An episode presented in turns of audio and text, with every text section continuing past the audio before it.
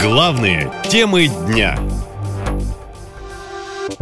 Почему нельзя восстановить Минск? В соцсетях опубликовали видео разбитого десантного корабля в Севастополе. После атаки ВСУ на Севастополь российская армия потеряла сразу две важных субмарины. Большой десантный корабль «Минск» и подлодку «Ростов-на-Дону».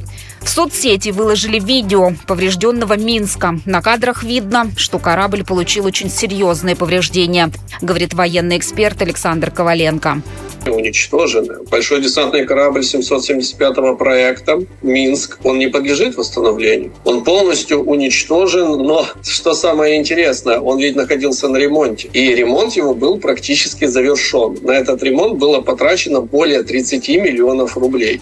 На корабле «Минск» могут располагаться до 500 тонн техники и грузов, а также около 225 десантников. У него на вооружение две установки АК-725, две пусковые установки реактивной системы залпового огня «Град-М» и четыре пусковые установки переносного ЗРК «Стрела-2».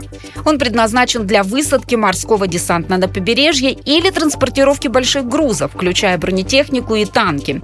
Восстановить этот или построить новый корабль у России нет возможности, считает эксперт Александр Коваленко. Россия на сегодняшний день не может строить э, большие десантные корабли проекта 775. Даже более того, этот проект э, строился, корабли этого проекта строились в Гданьске э, на верфи в Польше. Э, и даже если говорить о ремонтных работах, они для России проходят очень осложненно, поскольку ну, там есть опять-таки оборудование, запчасти, которые необходимо, за которыми а, обращаться либо к Польше, либо обходиться своими внутренними ресурсами с большим трудом импорт замещая.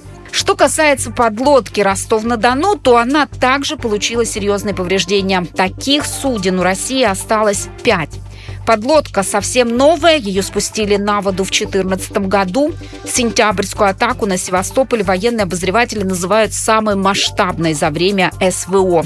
13 сентября ВСУ выпустили 10 крылатых ракет и 3 катера-беспилотника. Наша лента. Коротко и ясно.